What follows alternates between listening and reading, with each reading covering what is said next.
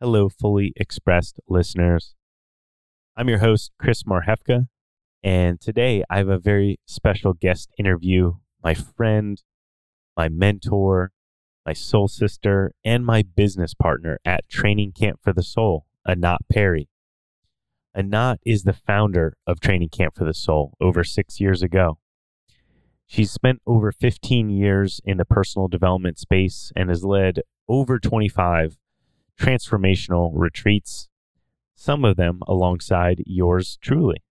Anat and I have known each other for about three years, and she was a catalyst for my transformation when I did training camp for the soul personally as a client over two and a half years ago. Anat is a powerful yet grounded, present, and loving force. She is a depth of wisdom. And in this episode, we dive a lot into that wisdom. We also dive into her personal story, her journey to training camp for the soul, her journey to facilitating this work. And hint, it wasn't without its own bumps and bruises. And it wasn't always easy. Anat went through her own version of her surrender experiment, where she was forced to change and shift her identity multiple times to be the person she is today. If anything about this episode resonates with you and you're interested in the work that Anat and myself facilitate at Training Camp for the Soul, please head over to trainingcampforthesoul.com and follow Training Camp for the Soul on Instagram at Training Camp for the Soul. Thank you all for listening. And if this episode touches you, please share it with someone you love that you think it might be helpful for. Please also leave us a review. And thank you so much for listening. Hello, everyone, and welcome to another episode of the Fully Expressed podcast.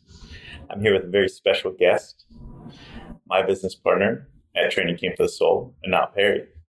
Anat has spent uh, well over a decade in this space and is a transformational coach, facilitator, healer, and all around amazing human and my soul sister on this planet. We were just saying before we pressed record that uh, this is going to be a fun one because I actually know quite a bit about Anat, at least the Anat that I knew for the last two and a half years. We've known each other. Well, we first spoke in 2018. Yeah, in May. In May. Yeah. Anat has an amazing memory. Well, we will definitely find that out on the podcast. If you ask me what movie I saw last night, I wouldn't remember. But for some reason, I remember dates. yeah. We spoke because I had just heard about Training Camp for the Soul. And I was, I think it would be generous to say I was interested. I think Bryn was interested. My ex wife was interested in doing the program. And I think I was there to bring the resistance, which was my identity back then, but Anat broke me down and really guided me to what was possible for myself. And then finally, somehow my story on me interviewing you. you said you were sweating. I was sweating, yeah. And ended up doing your program yeah. back in January 2019. Mm-hmm. Mm-hmm.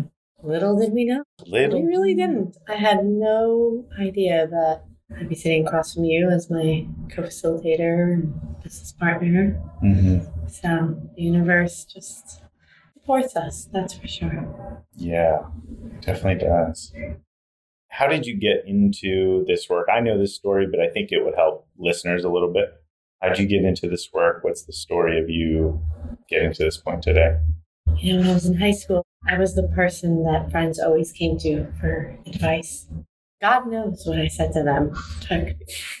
rewind the movie and press play and probably, who knows. But whatever it was, it created a level of peace of mind for them. And they always came back like I was the one. Mm. I was the oh wise one. And so there was always this interest in understanding people and psychology. And I considered getting a degree, going to college for psychology, and then the idea of eight years of schooling turned me off because it's never been the way that I learn. Sitting in a classroom and just having information be thrown at me. I'm definitely an experiential learner. And so I went a different route and majored in finance and business, which actually I think you did Me as well. and, and funny enough, I don't think I ever told you this. I was getting a minor in psychology, and I took the first course, 101, Psych 101. It was the only class that I dropped in my whole college career because I just hated it. Yeah. so yeah, and- we knew that wasn't that we, we didn't not- want we didn't want that beginning yeah, mhm. that imprint. But yes, I went that route. And when you work in finance, companies like that, they are growth oriented. Mhm. And so they always brought in uh, different opportunities for us to grow and develop. And so the world of self development found me, anyways, in my mid 20s. And what led me to it was my relationship with my mother. It always seemed we were butting heads. Mhm. And I remember agreeing to do a course, and she's like, I'll pay for us to do it. I was like, okay. And you'll see that I'm right and you're wrong. And that wasn't the case. And it was such a gift to begin to embark on getting to know my operating system, getting to know what's been running the show. And I spent eight years doing developmental work that was good, but it, it lacked the full connection. It Mm. was more cognitive mindset. So I became a master of language and knowing how to identify what was there for me. And I spent five of those years also volunteering in leadership roles at this organization. So it developed me a lot as a coach. It did. And I look back and I know that was my path for that reason. But eight years into it, I had nothing to show for it personally in Mhm. my own transformation. I was 32 years old at the time, about $40,000 in debt, some of which, or a big chunk of which, was self development. So, good investment. Living in New York City in a five year relationship that was very codependent and lacked passion and definitely should have ended long before. Didn't love myself, lost in my career, hopping from startup to startup, and also taking jobs like being an executive assistant, which they knew I was overqualified for, but I was living in survival, Mhm. needing to make money, and at the same time, that New York saying of if you can make it here, you can make it anywhere. So just like keep pushing through, keep forcing. One day, someday, it's just going to click. And so chasing opportunities there, being a good connector, being good in sales, thinking that I can make it. I knew what was best for me. And then about nine years ago, around this time, nine years ago, I was eating half a pint of ice cream every night. And I don't even care for dessert. Um, I was just seeking pleasure and joy in something because I was so disconnected from myself in really listening that I was so unhappy. Mhm. I was unhappy, unfulfilled in my relationship, in my career, in living in New York City, Mm. and just depressed. I wouldn't say depressed like clinically or anything like that, but just deeply, deeply unhappy and unsatisfied and close to that rock bottom. And the universe stepped in and helped to push me over the edge because I wasn't listening. Yeah. And my relationship of five years came to an abrupt end.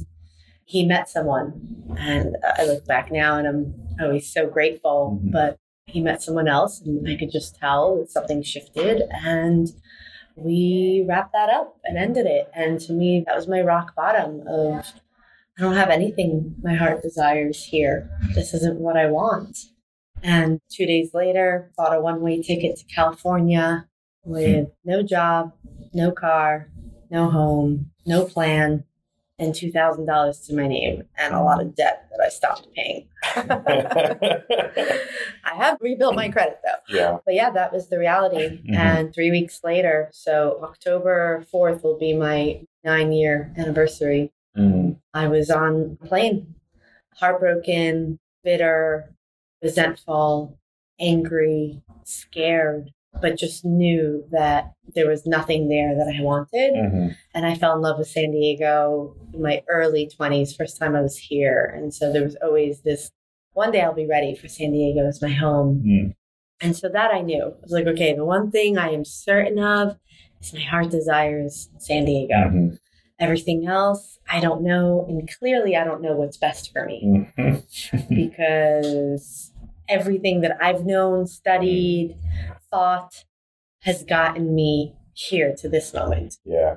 Speak a little bit more on that because I think a lot of people would be asking, okay, so if I don't know what's best for me, who does? The universe, God, whatever you want to call it.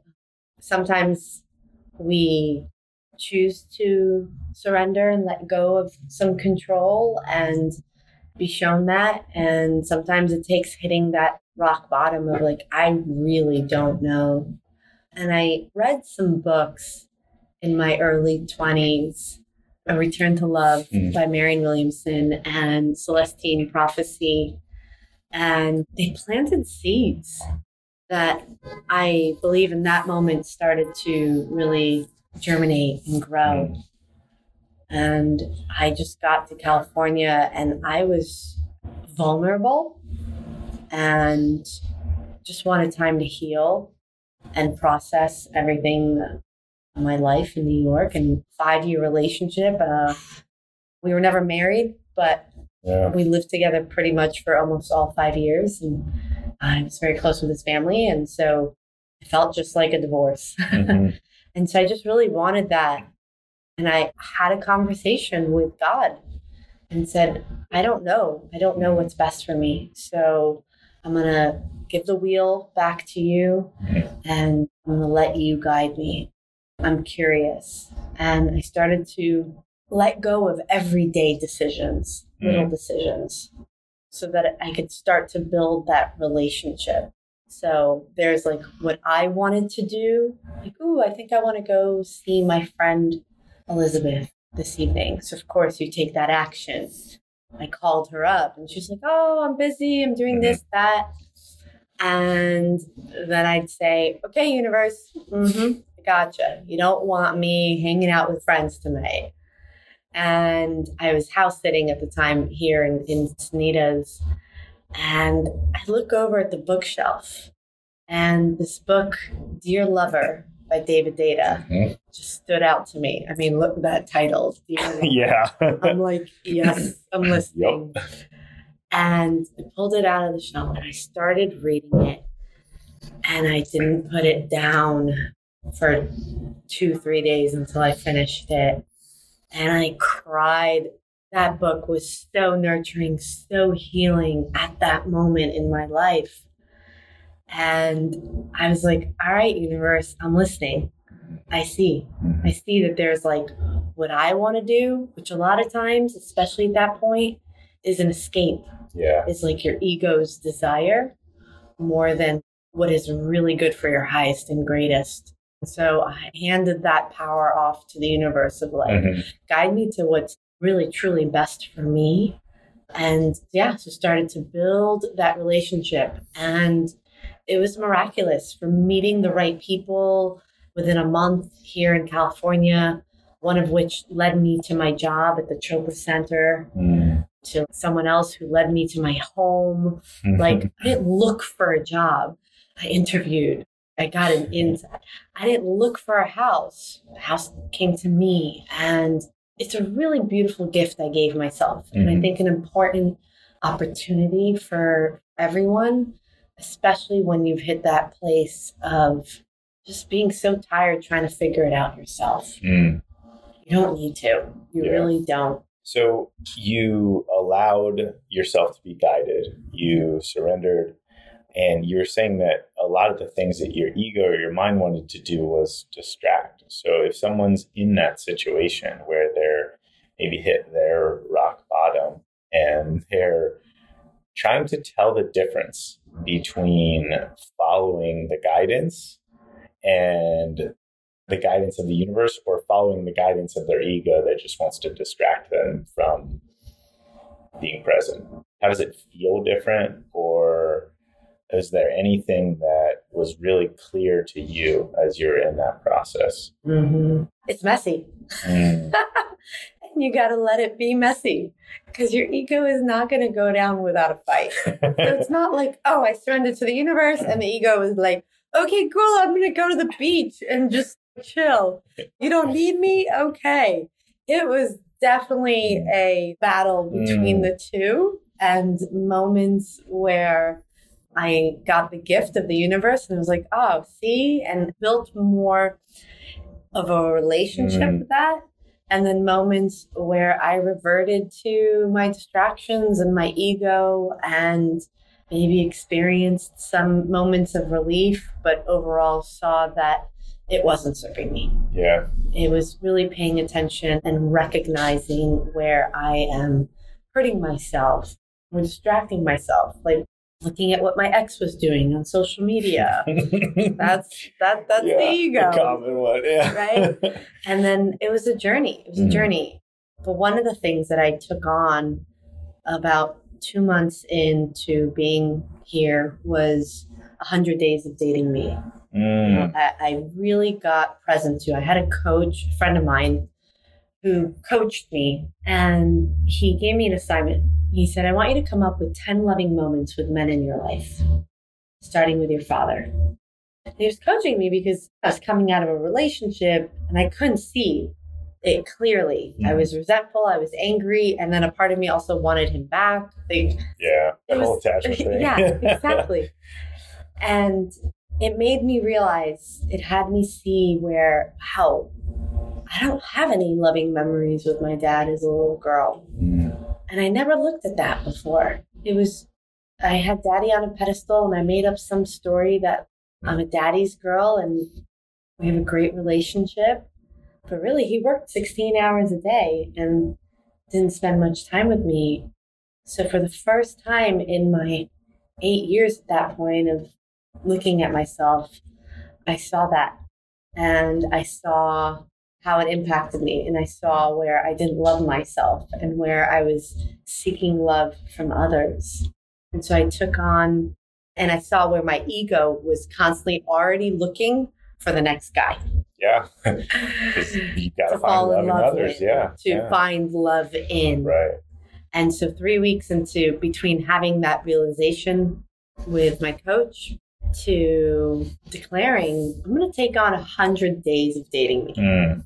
So no distraction for men. So I put some boundaries on my ego. yeah. and I'm going to just explore what this is for the first time. Mm. And it was very basic compared mm-hmm. to someone were to do it now, how much more I can support them and advise them. But proud of proud of myself for mm-hmm. doing that, for giving myself a hundred days to every time I'm seeking outside of myself to give it to myself instead. Mm-hmm. And continue to live in that exploration of being guided and surrender. Mm.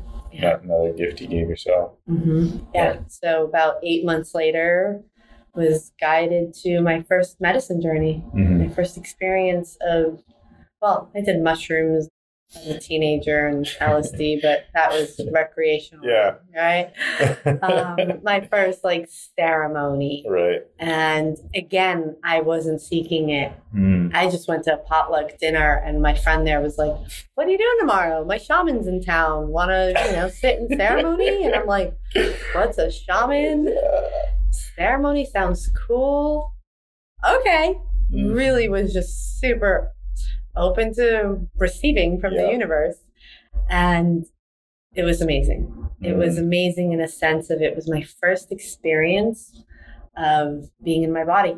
Mm. And during that whole ceremony, my body just shook. It just tremored.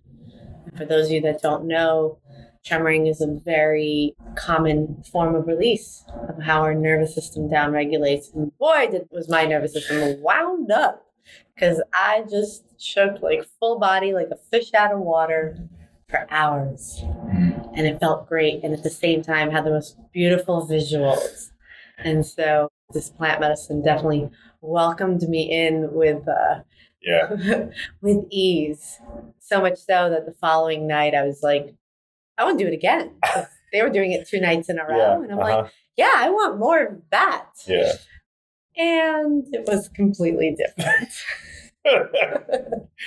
yep. um, and I was ready for it. And there Mm. was a lot of memories and feeling into my younger self, my experience of not having daddy there. Mm. There was a lot of grieving and crying that, and just so many memories popping up of my childhood or teenage years with others in high school, in elementary school, being picked on, being made fun of, not fitting in, all that.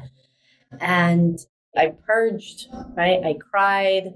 I purged from every direction. and so you could say, yeah, the energy was being released for sure.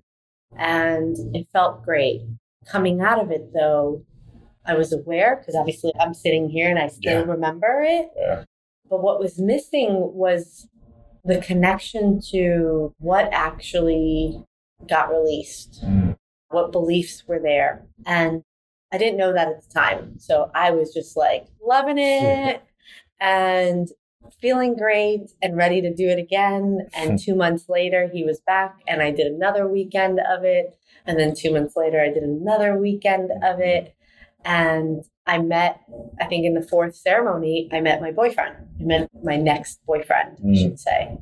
And I thought that purging and seeing all my daddy issues and all that stuff, and then meeting this guy, like, oh, I have it handled. I'm good. It's cleared. I now have met the one, Yeah. all that stuff. And the honeymoon period ends, Mhm. and all my daddy stuff come Mhm. back up stronger than ever, which led me to my mentor Mm. first who was my therapist body mind psychologist and it was because of the relationship because i didn't want to fuck it up didn't want to lose him Mhm. that it led me to doing the work and when i came to him he said to me you're different you have a lot of awareness i'm like oh fuck yeah i have eight years of awareness yeah. he's like you're here for finishing touches i'm like please Uh, please because it just felt like i was trimming weeds yeah. and it was exhausting. And he took me, he taught me, I learned how to not only work with the mindset, which I had such strong practice of for years, and then this newfound relationship to my body and my energy and my emotions. And he brought the two together. Mm. And between that and the divine orchestration of everything that unfolded in my relationship, I went through my healing, my dark night of the soul, uh, feeling what truly feeling, Mhm. which means it wasn't pleasant. I tell people from experience, transformation is not a walk in the park on a beautiful sunny San Diego day. It's a walk through a burning forest and there's a dragon to slay. There was a lot of grief to move through, a lot of what we label as pain, a lot of sadness. I spent many weekends because I was working a full time job, but many weekends just by myself. Mhm. Talk about easily saying, nope, not going to go to that party, that gathering. I was in spiritual surgery every weekend, tending to myself and, you know, meeting with my mentor once a week and moved through it in about four months. And he said to me, You have a gift with this. Mm. Would you ever want to do what I do? And I was like, no, because he was a you know traditional therapist sitting on model, couch, co- sitting yeah. on a couch, come to meet him for an hour, and I'm like, I don't want to do this. Yeah. But I appreciated the compliment, and I definitely experienced myself as well as we were working together.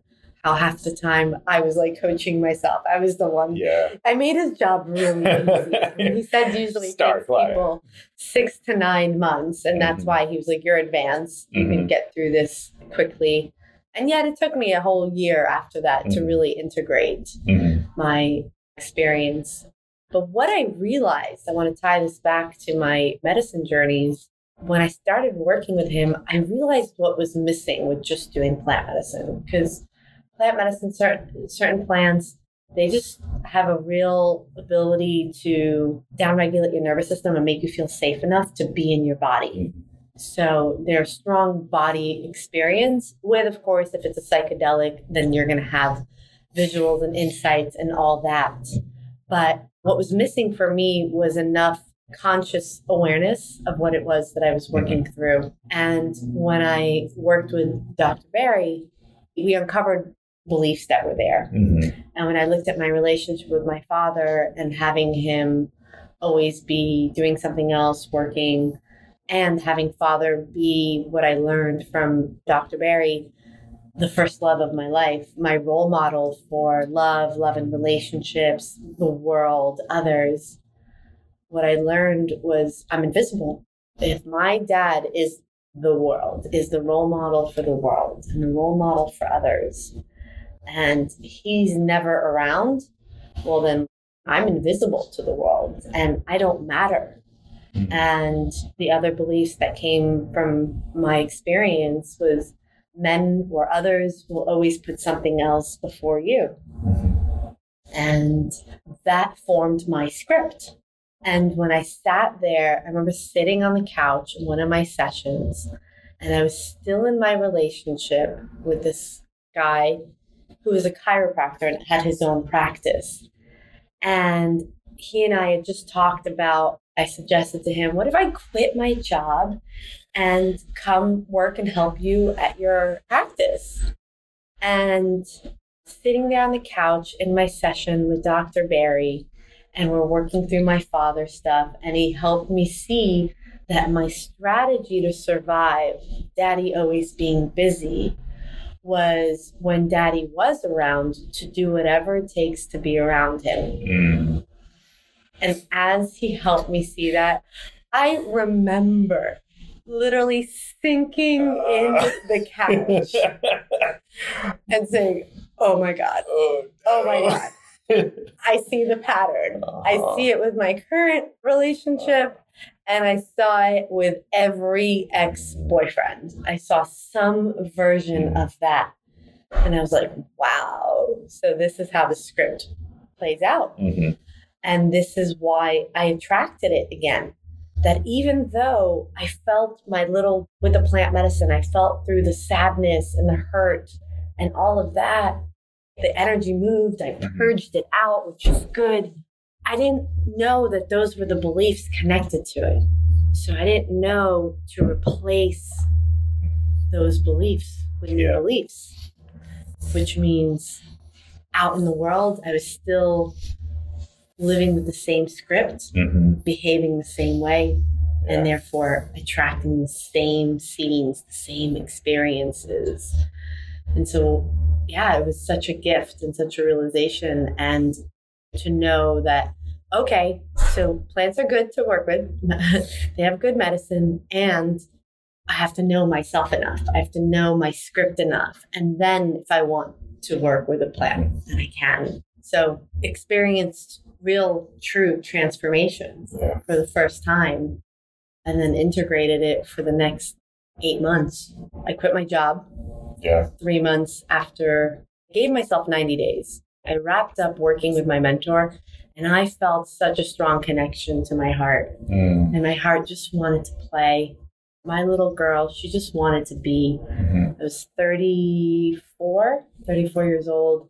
And ever since I was 14, I had a job. I was always felt that I needed to do. There was never permission to just relax, mm-hmm. just be, just explore, just play. And so I was like, I'm ready. Mm-hmm. I'm ready to do that. I just want to get away. I want to write. I want to play. I want to sing. I want to play the ukulele. I want to hike. All that. And I was like, I'm going to give myself 90 days, mm-hmm. save up as much money as I can and then one way ticket to Maui, and we'll see where that leads me. Yeah. And I call that chapter in my life my road trip with God. Mm-hmm.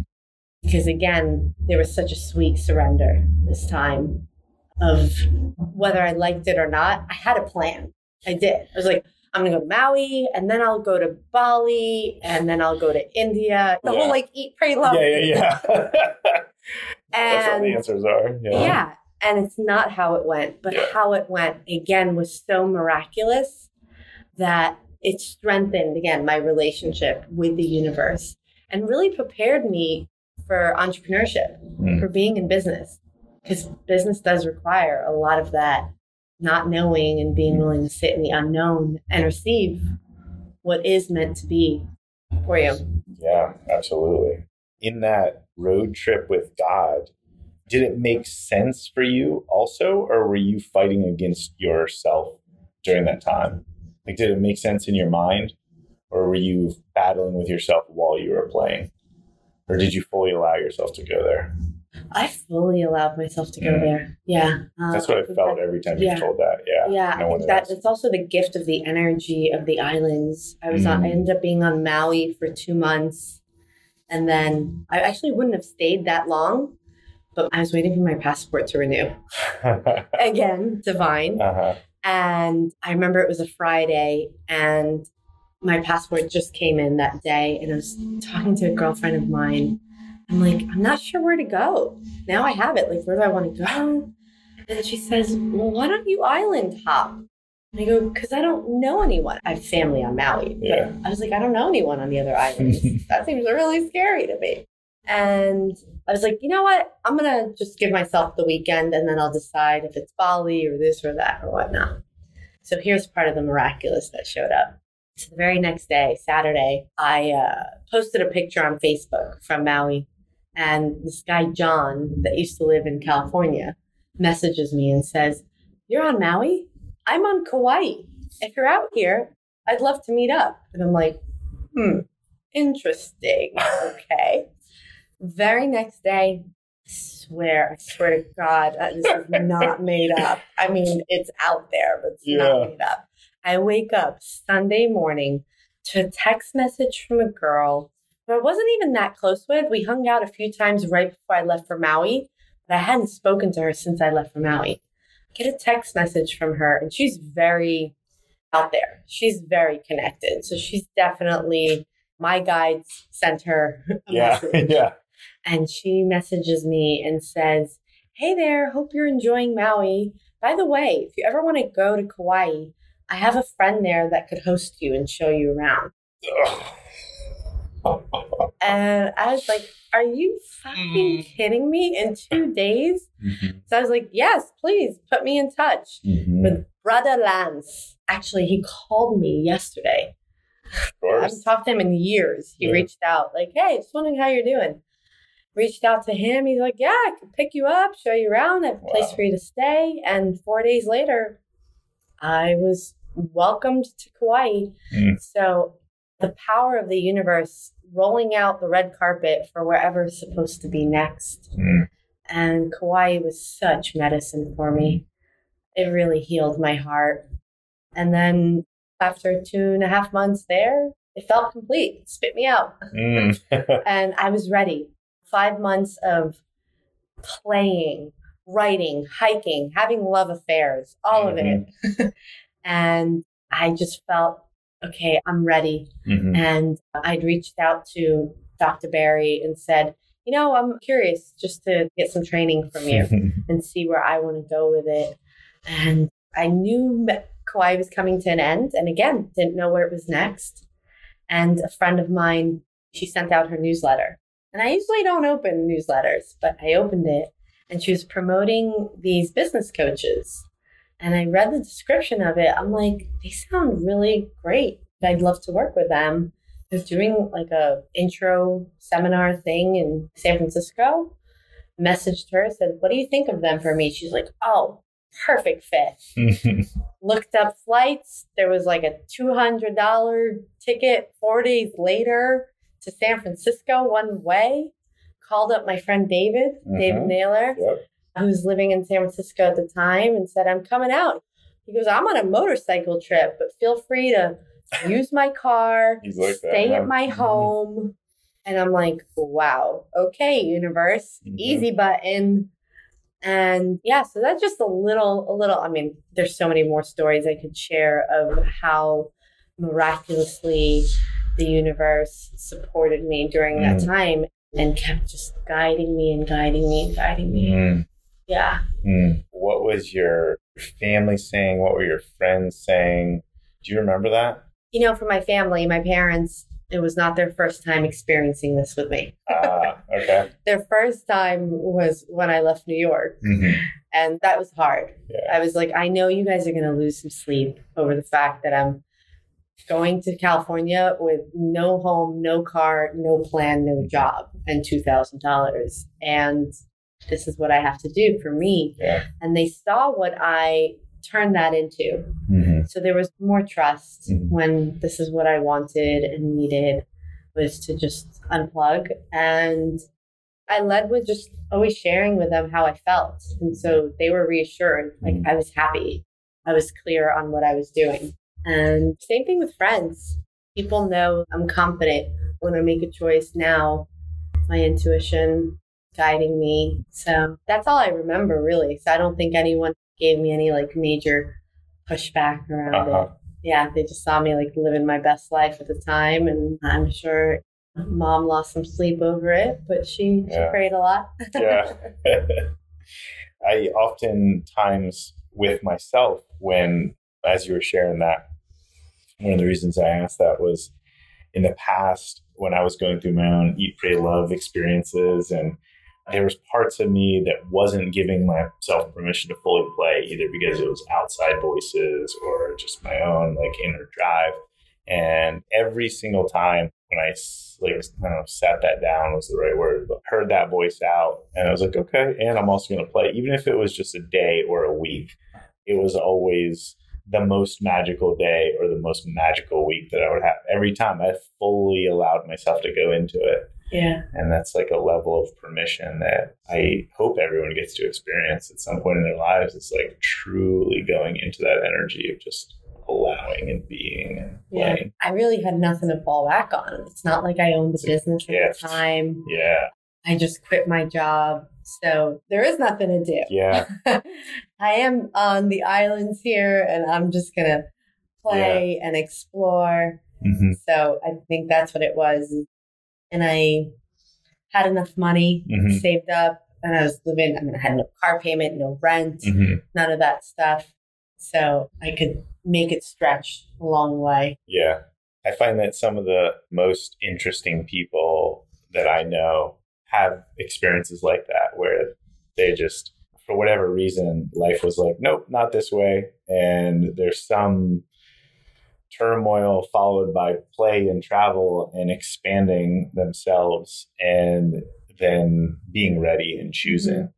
And I contrast that to like the way that I was living for 32 years was never again, never second guessing. It was just like, nope, this is the way, head down and go, and ignoring all of those signs that were just like, eh, maybe you should look this way. and as you know, those signs got louder for me as well. Yeah, the feather, the brick, or the Mack truck. That's right. That's right. or as I call it, one. you know, the little whisper in your ear, the tap on your shoulder, the Yeah. punch, or the like push you off the fucking cliff. Yeah. Yeah, I Yeah. usually have taken the cliff Yeah. to wake up. Um, Mhm. Yeah. What are the taps on the shoulders or the punch in the gut or what cliffs are you currently experiencing in your life right now? I won't judge what volume the universe is sending you, but what's the messages you're getting now? Mm, that I'm listening to Yeah. sooner. Mhm. Yeah. I'd say a recent one is my deep desire, right? So I was listening to my heart's deep desire to do less. Mhm. And not less like be lazy, but to receive more. So similar to going back to that time and not necessarily for play, but it's been six years of driving and holding the vision for the business. Mhm. And there's a part of me that really desires to be more in my creative energy, my feminine energy, to receive a house, Mhm. to have a family. And that's not like tomorrow, playhouse, have family tomorrow, but in the next year or so, Mhm. I am engaged. So I'm planning a wedding currently. And so knowing that, listening to that and knowing that doesn't start with waiting till next year, Mhm. boom. It starts with starting to make room for it now. Yeah. Yeah. It's been amazing to see the receiving, the opportunities that have showed up to receive from people, the help from people, Mhm. and just having you as my business partner that I know you want more of that Mhm. leadership role to be the one holding it and driving it. And I'm just like, you don't need me on those calls anymore. I'm going to take my time back in that Mm. way hmm and know that I'm worthy of that Mm. and that you do have it and that I do trust you Mm. and that I get to receive in that way and I get to use that time to be more creative or nurturing or taking care of myself. hmm Yeah, so I'd say listening to that and that wasn't a cliff. Yeah. That's definitely even just a whisper. hmm And it wasn't always that way with us. We we definitely had our rocky points in learning how to work with each other and communicate with each other. And I also got to witness you in some rocky points in your romantic partnership. Mm-hmm. Talk about what has shifted for you in the last year as it relates to either the relationship with me in business or in your romantic partnership as far as what had to change for you. I'd say in both, the theme is trust. Mm. What was modeled to me growing up was mom always being, love you, mom, and uh, being fearful and therefore needing to control. hmm So, therefore, what she's actually saying is, I don't trust others, I don't trust the world. So, that was modeled to me. And so, as I looked at like being in partnership with you and business with you, there was the expectation of how I thought it should look, Mm. which a lot of times I think we expect others to operate the same way we do. Yeah. hmm And I'm the one that over communicates hmm and you just get shit done. Mhm. And so I was Don't like, talk about it, yeah. he's like, he's like, I don't talk. I, Yeah. I'll, I'll show you yeah. instead of talking about it. Mhm. And the adjustment I needed to make Mm. from making up a story of is he even here? Is he even doing this? Mhm. I don't know that I trust that like he's doing enough Yeah. to then you showing me. Mm. And so the lesson of what I'm learning is to not wait for that, to Mhm. really grant people to step more into a vulnerable place and trust before someone shows you. Take the leap before the net is obvious that it's there. Yeah. So, yeah, so that's something that I see and that I've grown and that I'm aware of. and want to give people more permission to give to me hmm and for me to trust that I'm worthy of receiving. Yeah. I think one thing that's important there as well is you communicated what you needed for that trust as well. So it wasn't just blindly just, oh yeah, trust, they'll do whatever. But you expressed what you needed. Mm-hmm. And so I think I learned a lot in that with you as well. And that's something that I'm really grateful for because I think the way that we navigated the last year of business partnership has helped me immensely in being an amazing partner down the road to a romantic partner, life partner, because it definitely showed me as well where, again, not everyone operates like I do. Yeah. And what do they need? exactly. Yeah. What do they need? Yeah, it was really a great year of growth for me in that way too. And also learning, but seeing the ways where I wasn't earning people's trust and I wasn't always showing up in a certain way. And so, like, facing that, and that has come up for me in recent partnerships with women as well. And I was like, oh, okay, well, I could be a lot more clear here. I could be a lot more clear here. And I think the comfort and the safety that I felt with you in navigating it was about a year ago was when we really had those rocky Yeah. when we were yeah, yeah, a little, bit more, a little yeah, bit a little more, bit that. more. Yeah, around like March, April, when it just May. started. Yeah, we just started working together, but it was always done with you always showed up with so much safety, Mm. and I really appreciated that. And it showed me that it was possible to lean into that. And thank you. Yeah, you're welcome. What about with your honey? Your honey. so, uh, yeah, my honey and I, Edwin, We've been together in September will be four years. Yeah. Yeah. It he's shown me so much learning so much. It's such a growth relationship. I watch it and it's so beautiful. That's why I bring it up because I've watched your growth and your growth together and his growth and it's like fucking beautiful. Yeah. Yeah. I always, as you guys have heard, I've struggled with relationships. Mm. And two weeks before meeting Edwin, I let go of someone I was just dating and declared for the first time I get to have 100% now. Now. And uh, quickly, Edwin showed up and acted that way and told me on our second date, I feel like you're my person. And I think solidified it with that.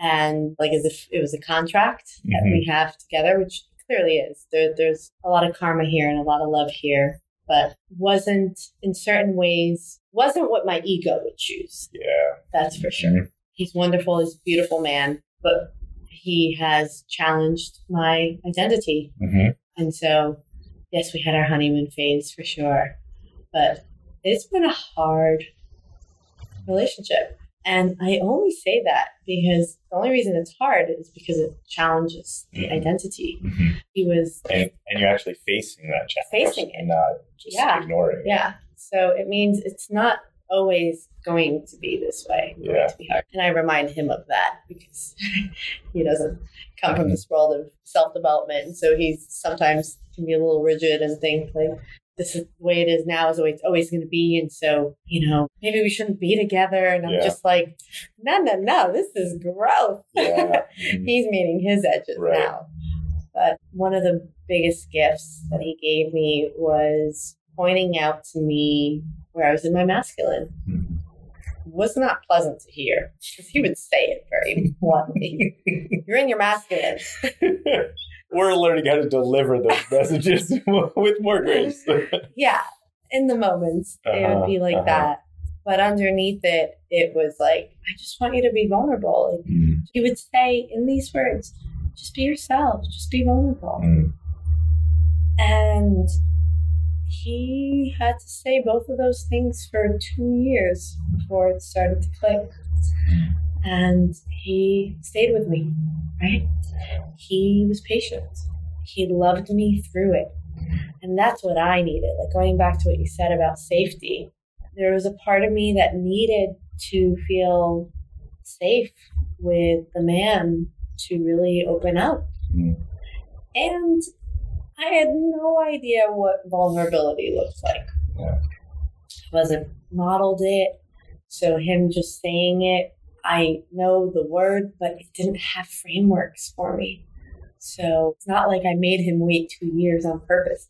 I was I was trying. I was in the inquiry of it. I was moving through. And so patience is such a key word that I think in relationships we need to have with each other. mm, And he's really taught me what love is.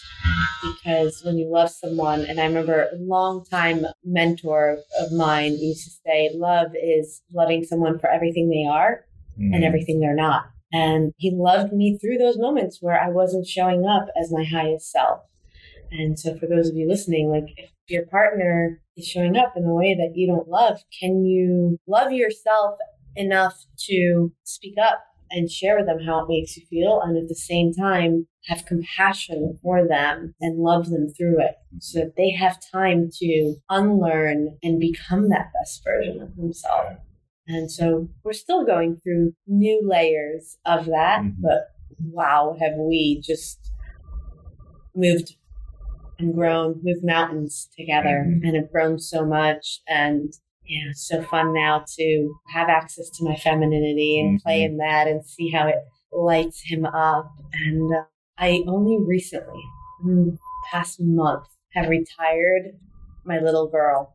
Mm, And what I mean by that is, and ladies and gentlemen, some of you have yeah. know this and have done this in relationships where, you know, you have this little like cute voice and personality and it's easy to play. It's easy to connect in this like, from this like sweet voice. Mhm. And I had that strong. I had it strong in past relationships. And then even with him And he even he named her early on Annabelle. So Huh. yeah. So whenever he'd be like, Is that Annabelle? Mm. And I loved it. And I played Yeah. into it. And then I remember picking up this book on relationships. I can't think of the name. And it mentioning something about that. And so knowing that I should probably stop doing that did not make a difference. Yeah. You have to be ready. Mm-hmm. Something in you has to be ready. And I didn't my, make myself wrong for it. It was a protector. It was it was Yeah. where I so I was thinking blocks found- you from vulnerability. yeah, where I found a lot of times a level of safety is like we can play like kids together. Mm-hmm. We even had nicknames for each other around that. We- we went to the zoo one time and I'm like, and he speaks Spanish. He's from Puerto Rico. So I'm- I was like, babe, how do you say monkey in Spanish? He said, and he's like, mono. And I'm like, mono? I'm like, that's the cutest name. I was like, and I started calling him mono. yeah. And I would say it with this like cute voice, like mono and he started calling me Mona because that's how you say it for a girl. And so, and it was, you know, throughout our day or time spending together, I'd say over 50% of it was spent like being cute and funny in this way together. Mhm. And it was about a month ago, I think when we were just in Puerto Rico, we were actually there to get wedding venues and stuff. It just clicked for me. I Mm. was like, mm, yeah, I'm done. no more Mona. Yeah.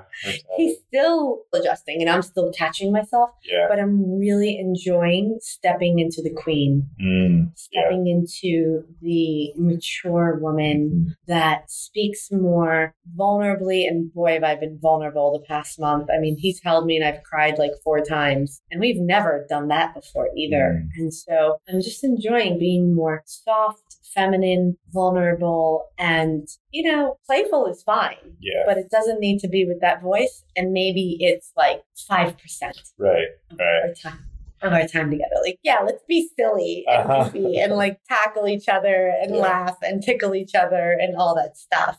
And so I'm celebrating that. I'm celebrating me being ready and choosing to just be vulnerable, to know that like I can I'm safe enough to just soften Mm. and I don't need to put on this little voice in order to connect with my partner. Mm. Did you name that with him? Did you have like a funeral for Mona?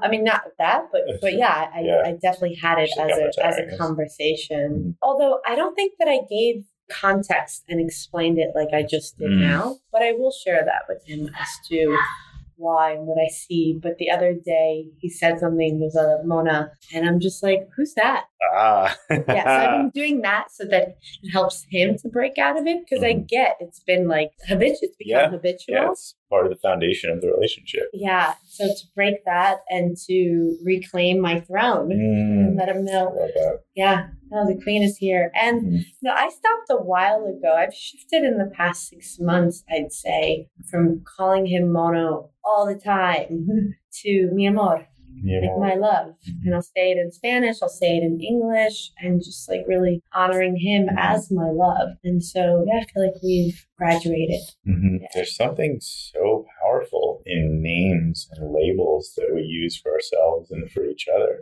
Mhm. You literally, it was a play name, and now it's a name of love and Mhm. admiration honoring. So it's like literally like you elevated the relationship to a different vibration. Yes, Mm-hmm. yeah, 100%. Mm. And now, you know, he's meeting his edges. Yeah. Mm-hmm. Yeah.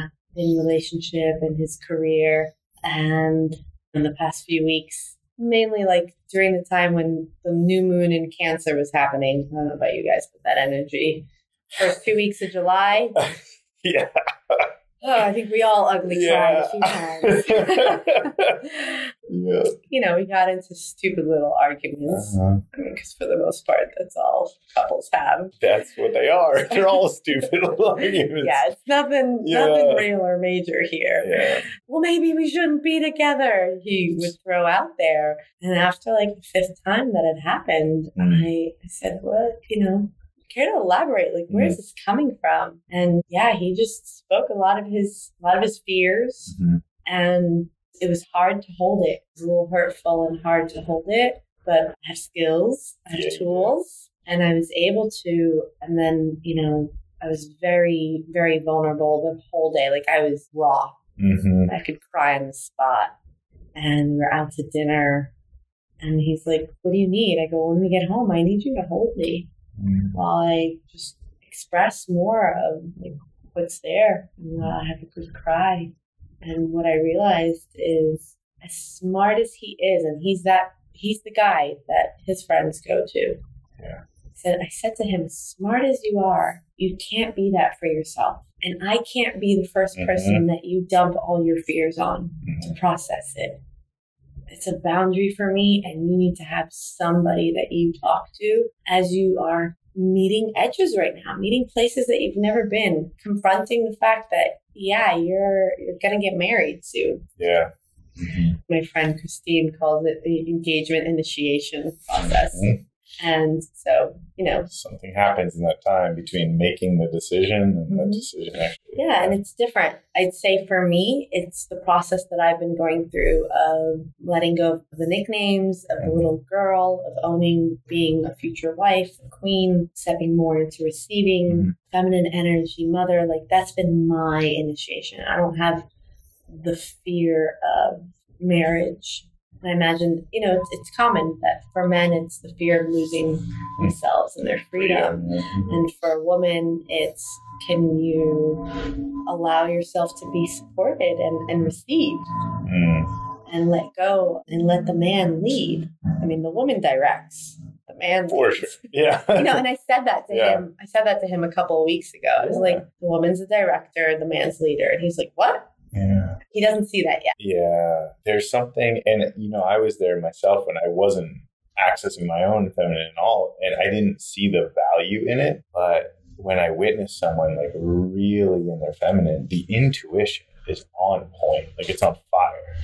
And I think that's where there's a connection to, and I can tap into my feminine, but it's different. Like witnessing you when you're really in that, you're just there's like a knowing. I'm like, okay, and I trust that now. That's like like the dynamic that we're figuring out. This like leading and directing. Mm-hmm. It's like okay, it's like you've got something that you're tracking here that mm-hmm. is really important to pay attention to. So now, how do we bring that into reality? And I never could have held that like even just a year ago, and I didn't see the difference between those two either. That mm-hmm. that directing and leading, and yeah, I think I'm learning that in again in this relationship right here with you, and um, it's allowing me to trust the feminine inside myself and also outside myself a lot more as well to like feel how valuable that is Mhm. and i never did my whole life i didn't see the value in it Mhm. yeah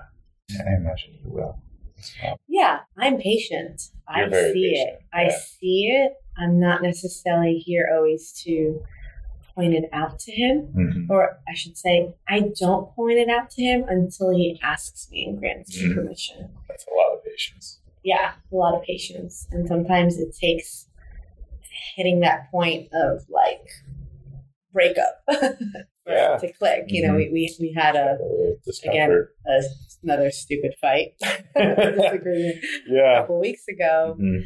And he was like, I don't think we should be together. That's it. I think we should break up. This isn't healthy. And I'm sitting there listening and I'm like, what is he talking about? Mhm. This is not a healthy relationship. I mean, relationships that aren't healthy, guys, it's because you're being together means you're doing more harm than good. And I was like, this is not accurate. He is not in his right mind. And you know what I said? You're right. Mhm. We shouldn't be together. Because I was like, I am done with this two Yeah. weeks of this charade of him saying this. So Mhm. I'm just going to give him what he said, what he Yeah. thinks he wants. Yeah. and I said, You're right. We shouldn't be together. We don't listen to each other. Yep, you're right. Yep. And he like slowly got up from the couch while like still keeping eye contact with me. And he's like, I'm going to go for a walk. And it was 11 p.m. And I'm like, okay. He's like, I hope you're still up when I get back. And normally, guys, I'm in bed by then. But if my relationship depends on it. I'll stay up. And so he came back And you know, this is this is something important. We were talking about this on our on our call today. Mhm. Side note that you know, in a relationship, if- neither one of you is able to connect, reconnect to the other, it means you need some space to connect to yourself.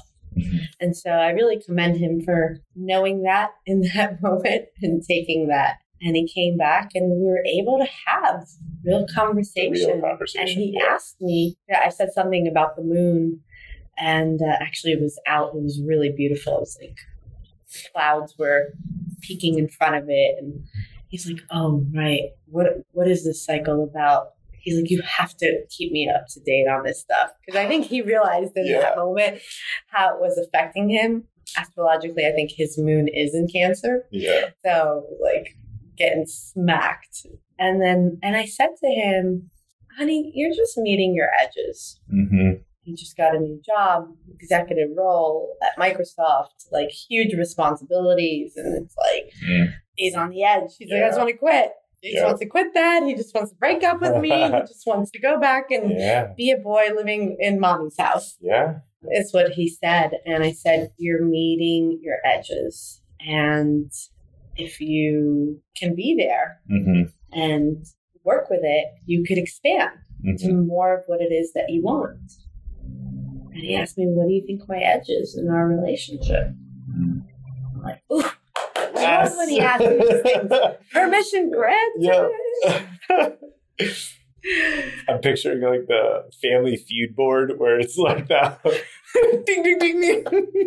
yes, yes, yes. The question that I've been waiting Yeah. for to for you to give me a chance to answer. Hmm. And I said, it's it's solo Edwin. Yeah. It's uh, the independent because he said the night before, he's like, Look, I'm 42 years old. He loves his life. He loves his alone time. He knows how to entertain himself. Like, Mhm. he would, you know, a part of him Yeah. would totally be okay single. Right? But that's his identity. Right. And so I said, it's it's a part of you that's that's still holding on to solo Edwin, to Han Solo. I Yeah. said, not even knowing for those of you that are Star Wars fans, I didn't really even know the story of Han Solo. But turns out, you know, Edwin looked back at me. He's like, "Wait, what did you just say? Do you know the story of Han Solo?" He was all about his independence. yeah. And then Princess Leia came around. I'm like, "Yeah, hi, Princess Leia." good to meet you. And I just pointed out to him more specifically where, in a lot of ways, he does operate as a we. hmm He definitely he thinks of us. He makes plans with us. Like he has that intention. But what he didn't see is where he still operates as solo Edwin. hmm At times he would say, "You know, I don't need you to cook for me. Like I don't need you." Like he made sure that I knew he does not need me Yeah. and there's no room for partnership there. Yeah. There's a lack of receiving Mhm. on his part, hmm and uh, again, you were saying This is like, so common for. The the, the, is- the feminine and like for Yeah. for him, there's more room for him to receive as well. I think the lesson that both Edwin and I have learned being together as we've both come into it strong in our alphas is more the omega, m- Yes. more receiving for both of us. And so that's what I pointed out to him and he he received it. He definitely heard it. Mhm. Interestingly, like divinely, what showed up the following morning is, and we went to bed at 2 a.m. Mhm. Long, great conversations, totally worth it. And he jumps into meetings at 8 a.m. And uh, he had a break at 10 a.m. And he comes over to me in the house and he's just like, I just want to go home. I'm like, home? What do you mean home? You are home. He's like, no, to like my mom's where she can just take care of everything. So basically, you know, he just wants to go be that boy that doesn't have any responsibilities. And that's just not realistic. Mhm. So I looked at him and I It's said, like a well, fantasy it's a fantasy. not fantasy. having responsibility. Yeah. And and again, it's the solo Edwin thinking the only place to go is back to mommy. yeah. Mhm. And I looked at him and I said, as your partner, as your fiance, how can I support you? Mhm. Because you are on the edge. You have a lot of responsibilities. Yeah. Putting in sometimes 11 hour days with Mhm. work nonstop. How can I support you? And it's like a light bulb lit up. Like, whoa, right, I can be supported. It's like massages in the evening. And if you can food shop and cook and help with cleaning or do the cleaning. Um, and I go, yes, I have space for all that. Mhm. And it was such a gift after the conversation the night before to step into that. And then it's been, you know, this whole, it's just been this week. No, day are we on? it's been about, this was a week and a half ago that we had this conversation. And it's been so great for him to see it and Mhm. acknowledge me for it. Because I've supported him before Yeah. but because he was coming from I don't need it, it never registered where he would never remember it. And he'd always say, I do so much for us. Mhm. Like, you don't, you never think of me. That was one of our fights a few weeks ago. And I was like, I never think of you. Mhm. And I said, Do we need to write it on a piece of paper and both sign every time I do something to support you? I think he couldn't receive it until he got to a point now where he has no choice. He really can't. He's like, I didn't eat lunch today. I made a quick shake for myself. Like he's not able to take care of, of himself. Right. Mhm. So it's the perfect storm. Perfect storm. It's like his- what's needed. What's needed for his identity I've to there. come down and for him to see the value Uh-huh. in our partnership. Mhm. Yeah, so uh, he created that for himself, and I'm grateful for it. And I know he is too. So Yeah. I know we're going to look back at this and say, you know, these were some of the pivotal moments to help us align more and outgrow our past identities. hmm hmm Yeah, it's such a common one, uh, especially for men. This like not having needs or being weak to have needs or to let other other people do something for you. And meanwhile, like that shit's happening all the time, everywhere. People are doing things for, but it's almost worse because people are doing stuff for us and we're not recognizing it. Instead, the story is I don't have needs, no one supports me, I take care of everyone. And it almost takes, I actually went through that. Like, it almost takes like getting so beaten down to admit that, like, okay, please take care of me. Please do something for, like, yes, please, I need to be supported in this moment. Yeah, that was him this week. As you can say, that's his rock bottom. Hell yeah. Mack truck hit. Boom. Needs fulfilled. yeah, so that's a little bit about my relationship. Yeah. And I am very clear that who we are today. Is not going to be who we will be 10 years from now. Mhm. And that we will look back and be so grateful that we were willing to ruffle ruffle some feathers, rub some edges, and grow together. Mhm. Yeah, so I'm excited. I'm excited for our life together as growth partners. I love that. I love that. Yeah, it's such a it's such a good example for growing in love, Mhm. just falling in love because that's easy. hmm Yeah, and our identity has questioned it. We've Yeah. had doubts, For sure. many doubts along our relationship because it hasn't always looked like we're in love or, you know, Mhm. perfect, easy relationship where we have things in common and we're different in a lot of ways. But I truly believe that the reason we chose each other is to complete some karma here and you know that and to get more aligned with our highest self and actually discover how aligned we are Mhm. at that level. Yeah. Mm. And I can see what, what I really love. I can see him like leaning into the side a little bit, like this side of the street. Yeah. He's so intelligent and so, you know, like so in the mind. I can see him like kind of like, what's that over there? It's interesting. he is, and he's so energetically aware as well. Uh, He there's there's so many things that he said that he's like he picks up on my energy so Mm. fast. So he is connected, but where he spends most of his time professionally, he has to is in his mind. But he does he does have that balance. love that. Um, but yeah, you've known him now for two years. Yeah. Mhm. You've seen him grow. He's Yeah. seen you grow. Yeah. that was one of the funniest stories you told me the other night about when he witnessed me after not seeing me for Six months. six months. Yeah. Yeah, yeah, you saw him and he was like, whoa. And he was so interested in talking to you Yeah, because was. he felt you so Mhm. there and so grounded and yourself. Because Fully myself. Because when he met you, again, he's so aware that Mhm. When he met you, he said to me, he's like, yeah, he's not, he doesn't know himself yet. Or I don't remember exactly Yeah. how he said it, but he just knew that you Mhm. weren't Yeah. in your highest self yet. Mhm. And so when he saw you six months later, he was so impressed Mm. and so curious. Yeah, I you remember it. I you remember that. I want some of that. Yeah. Yeah, Mhm. yeah, yeah, One year of deep healing work. yeah. yeah. Yeah, that's what it was at that point. Almost exactly to a year hmm from that moment that he said that. Yeah. hmm We have a double date tonight. We do. Yeah. Chris's ex-wife Bryn is in town. Bryn is one of my Mhm. soul sisters and dear friends, and so the four of us Mm-hmm. are going out to dinner. And I said to Chris, I go, Edwin hasn't been with the two of you together since Yeah. in two years since you guys Since we were were still together. um, yeah.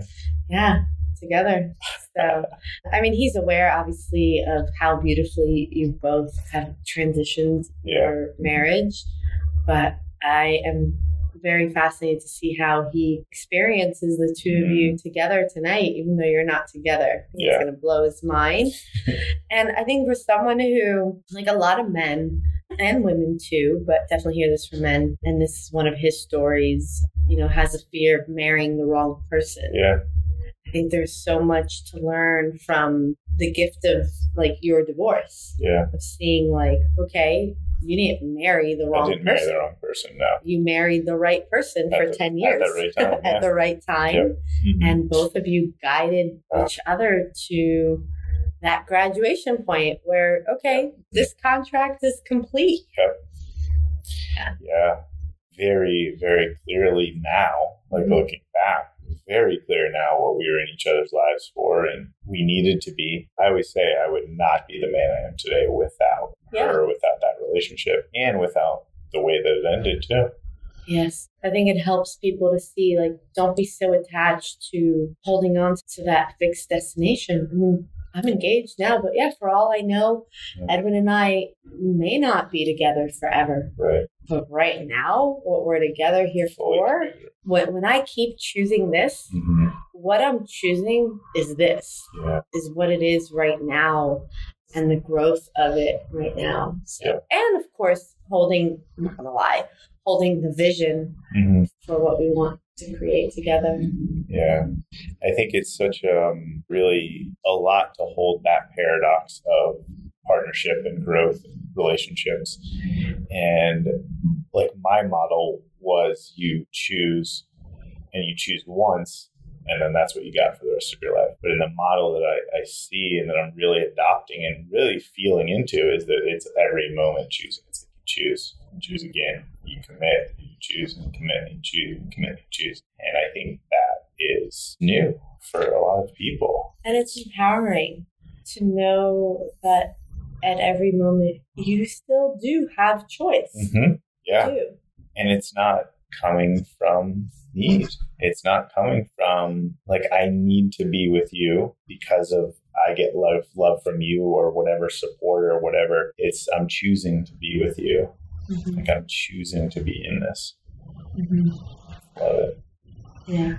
Longtime mentor one time said that on his wedding day, he and his wife, one of their vows was, I vow to never know you. Mm. How many Just times do we put our partner in a box and think that this is how they are? And when they act any other way, it's like, wait, that's not like you. Mm.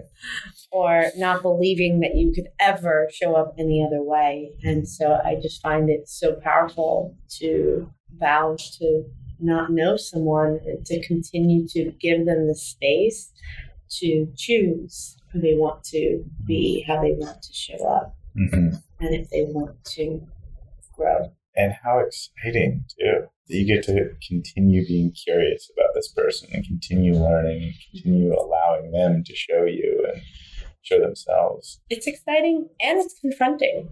I have my moments too where I, you know, I just want to have a tantrum. I just want it to be easy. Mm. I just want it to be great already. I just have to be this way. So, you know, I'm not going to lie and say that it's always like so easy to choose. But that's what I'm learning love is, Mm. not the fairy tale of love. But love is like really the rise, like the choosing to love, and not from a place of martyr, like making sure that you're also choosing to love yourself Mm. So that you're speaking up for your needs and that it creates friction and then you get to grow and all that. So letting yourself and then letting your partner, even if they're not showing up in their highest, meaning having compassion for them Mhm. and giving them another chance to rise up and to show up in their highest self. And so that's been a practice, a really Mm. necessary practice. Maybe a book one day. See how the journey unfolds. Yeah. I'm like, wow, I'm learning so much, so mm-hmm. much from this relationship. Yeah, I mean, alone, just the what we share on a weekly basis in the calls that we lead would be a book. Just like that, like just, we're recording it all, I guess. yeah, because it's great, and I think that's one of the gifts is of doing this work and supporting others. Is I'm constantly learning. I'm learning from other people's experience, learning from my own, and the processing it and the sharing it. I'm like, oh, I'll be on a call and I'll share something. I'm like, oh, I didn't even know I got to that. Point. Like I didn't even Yeah. realize Yeah. that was there. Yeah, I think the gift of giving to others as a coach, as a facilitator, holding space for others is it keeps me in the Yeah. conversation. So I don't necessarily always have to intentionally go and do my inner work. Right. I am in the work all the time, living the work, reminded of it. And I think that's why uh, some of our past graduates just love being back on the calls in the conversation. We just did our two day workshop and we had some graduates on there Yeah. that they know the information. Right. They're just like, I just want to be back in the energy of it where it gets me feeling and thinking and realigning. Yeah. That's one thing I'm so excited about and I'm passionate about is like creating that as a norm. Creating the norm that container that we set and we hold is available for everyone all the time. And I know we're going to do it within the context of training camp for the soul, but like my hope is that people's lives can get to be like what we have every day, where we share vulnerably, we ask about each other's feelings, we go deeper than like the weather and what was your day. Yeah, and you know, it starts with safety. It Mhm. starts with people feeling safe within their, their own self. Mhm. So I'm right there with you. That is our mission Mhm. and our vision. And hopefully, in this lifetime, we will get to experience that spreading. You just imagine there being classes where this is mm-hmm. taught in elementary school. Kids understand what emotions are, Mm. how to feel them, how to move through them, how to non-violently communicate with each mm. other, and eventually not need those classes anymore because those kids will be parents and they can just model that for their kids. So, That's why I see it's so beautiful that witnessing some of our friends and people that are now raising young kids that have done so much really deep unlearning work and relearning how to parent themselves. And those kids just have not that nothing's ever going to happen; they're not going to have their own things, but it gets lighter, and it get there's less. I imagine there'll be less for them to deal with, and there'll be less unlearning. you know, there may be just as much for them to deal with. Mm.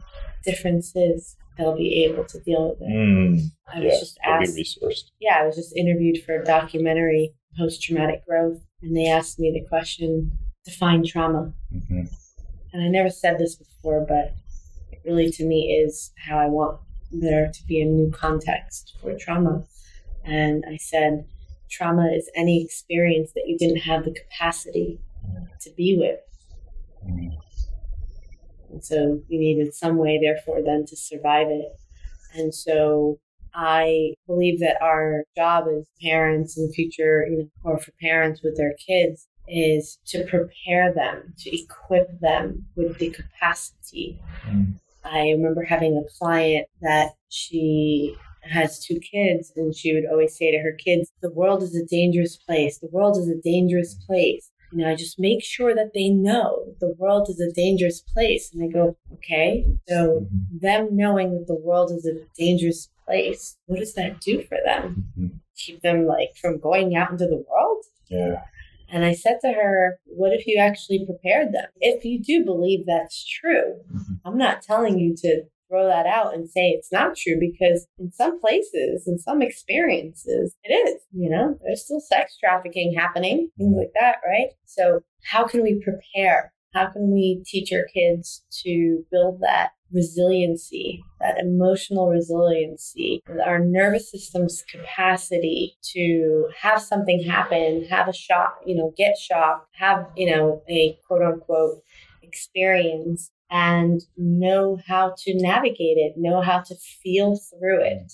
Yeah, I feel that's our job. So, yeah, it'd be great if it could become heaven on earth and nothing ever happens and we all live, you know, frolicking together and hugging and loving each other. And that is a dangerous thing too, to only expose and think that it's going to be like that. You wouldn't have that capacity yeah and and just there's going to be polarity. There's always going to be mm-hmm. that. There's there, there is. And so it's not about sheltering and only showing them that. It's about giving them that and at the same time teaching them and preparing them and equipping them with how to be with any experience whether it's from knowing how to express their needs set their boundaries or just feel the feels, feel the emotions or things that happen. Like most likely, heartbreak is going to happen. You're going to date someone. Yeah. Your first love is for most of us. Our first love is not who we end up being with forever. So you're going to experience that mm-hmm. heartbreak. And like, do you want to know how to move through that? Yeah. And my first heartbreak took me two years to move mm. past. Like, come on. So let's prepare them all. Mm. Yeah we're doing a pretty good job of preparing some people. We are. Mm-hmm. We definitely are. And it's amazing. It's a real gift to be in that role and mm-hmm. grant people permission again to take back their power. And it's vulnerable too to be at this place of wanting so much more for humanity, having a mission of ending generational trauma, normalizing healing, and that mission being so much bigger than us, which has been a gift. And, you know, we only got clear on that mission about two or three months ago. And it's brought at least me into like a vulnerable place, which in vulnerability, there's like, there's room to receive, there's room to be seen.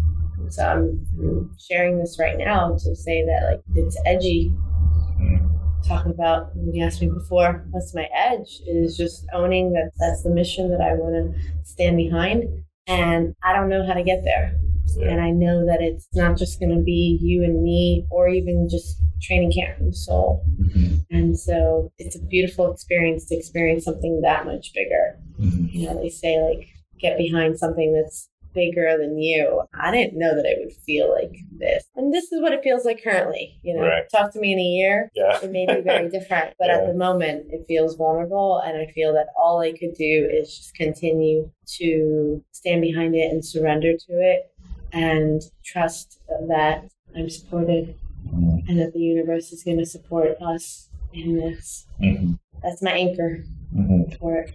That's my mantra. Speaking of which, people should know this at this point, but if people want to find this work, where do they find Anat and Training Campus? I hang out on Instagram. I'm getting better at like being visible on Instagram and stories. As the eyes are rolling, by the way, people.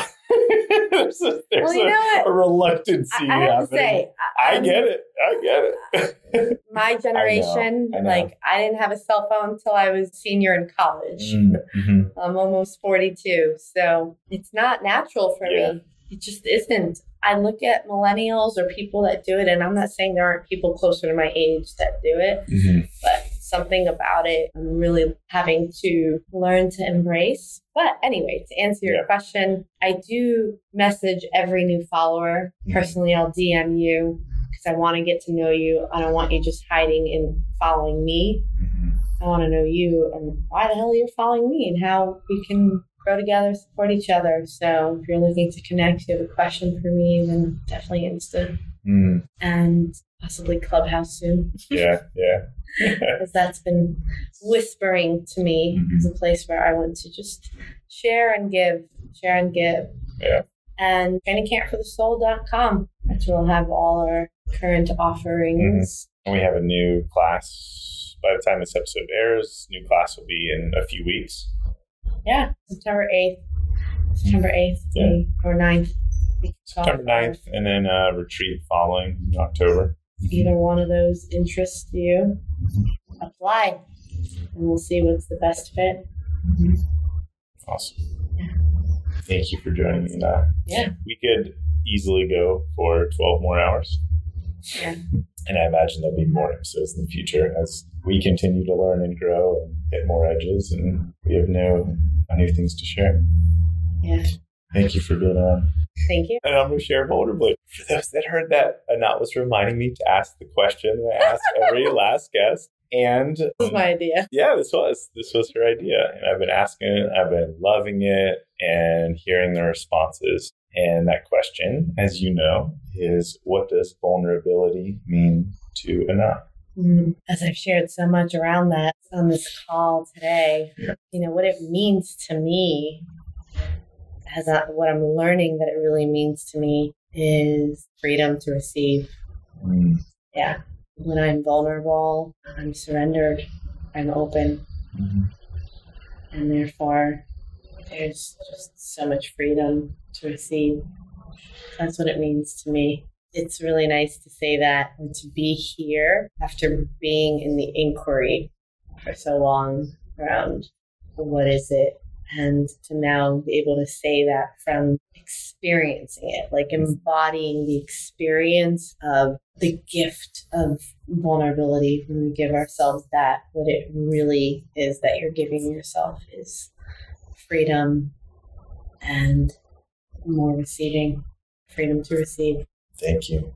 Thank you. You are so welcome. It has been an honor and a privilege talking with you today. Thank you so much for this last hour and 40 minutes and all the time that we spend together. It's such a pleasure to do this life with you in the way that we do. We spend a lot of business time together and we also spend a lot of personal time together. I love that. And I get to support each other through all the all the fun fun stuff. Yeah, we The messy stuff. We do. We do each other. we trade off very often, and um, I love every second of it. So thanks for being on here. Thank you, and thank you, listeners, for tuning in to a little bit of my life. yeah, and this actually just came to me is like thank you, Anat, for helping to make this podcast a reality. You really did encourage this out of me. This came up for me well over six months ago, around my birthday, December last year. And I resisted it and it didn't make sense. And I kept pushing it off, but it kept showing up. And, you know, every time it came up, you were like, just do it. Do it. Now's the time. Do it. And I really appreciate that. I've been loving every second of it. And so thank you. Yeah, you're welcome. I think you're phenomenal at it. People need to hear your message and allow themselves to become fully expressed. Mm, thank you. Folks, check out the lovely Anat Perry on the gram and also check out trainingcampforthesoul.com. It's where you'll find out about all the amazing work that we do together, the virtuals, the retreats, and all that good stuff. Thank you so much for listening to this episode of the Fully Expressed podcast. If you enjoyed it, as always, please share it with someone. Please write us a review. I'm told that's a good thing, so please do it. yeah, as always, if this episode or this podcast has inspired you, it's helped in your healing process, please let me know. Please share that with me in any way that feels good for you. Thank you all so much. Listeners, thank you so much for listening to this episode with Anat Perry. I hope you enjoyed all that Anat shared in this episode. We went deep into her personal relationships, her own journey, and shared a lot of wisdom about the inner child and emotional healing work that we do together. Again, if this work resonates with you, and if you want to support me and Anat in this podcast, please go over to trainingcampforthesoul.com and check out all the programs and retreats that we offer. At the time of this air of this episode, we have a new program starting on September 9th. It's a virtual program that you can take from anywhere in the world and you get to work directly with Anat and myself. If the in person experience calls you, we also have a retreat we're hosting in Estes Park, Colorado in October. All those details can be found at trainingcampforthesoul.com. And if you loved what Anat shared, go over and follow her on Instagram as well. She posts a lot of amazing content there at anat.perry, P E R I. Thank you all for listening. Please leave us a review, share this with someone you love. And as always, please let me know what you think of this podcast by sending me a direct message on Instagram at Chris Marhefka. And check out chrismarhefka.com for all of the episodes of the Fully Expressed podcast. Thank you all for joining and stay tuned for next week's vulnerable episode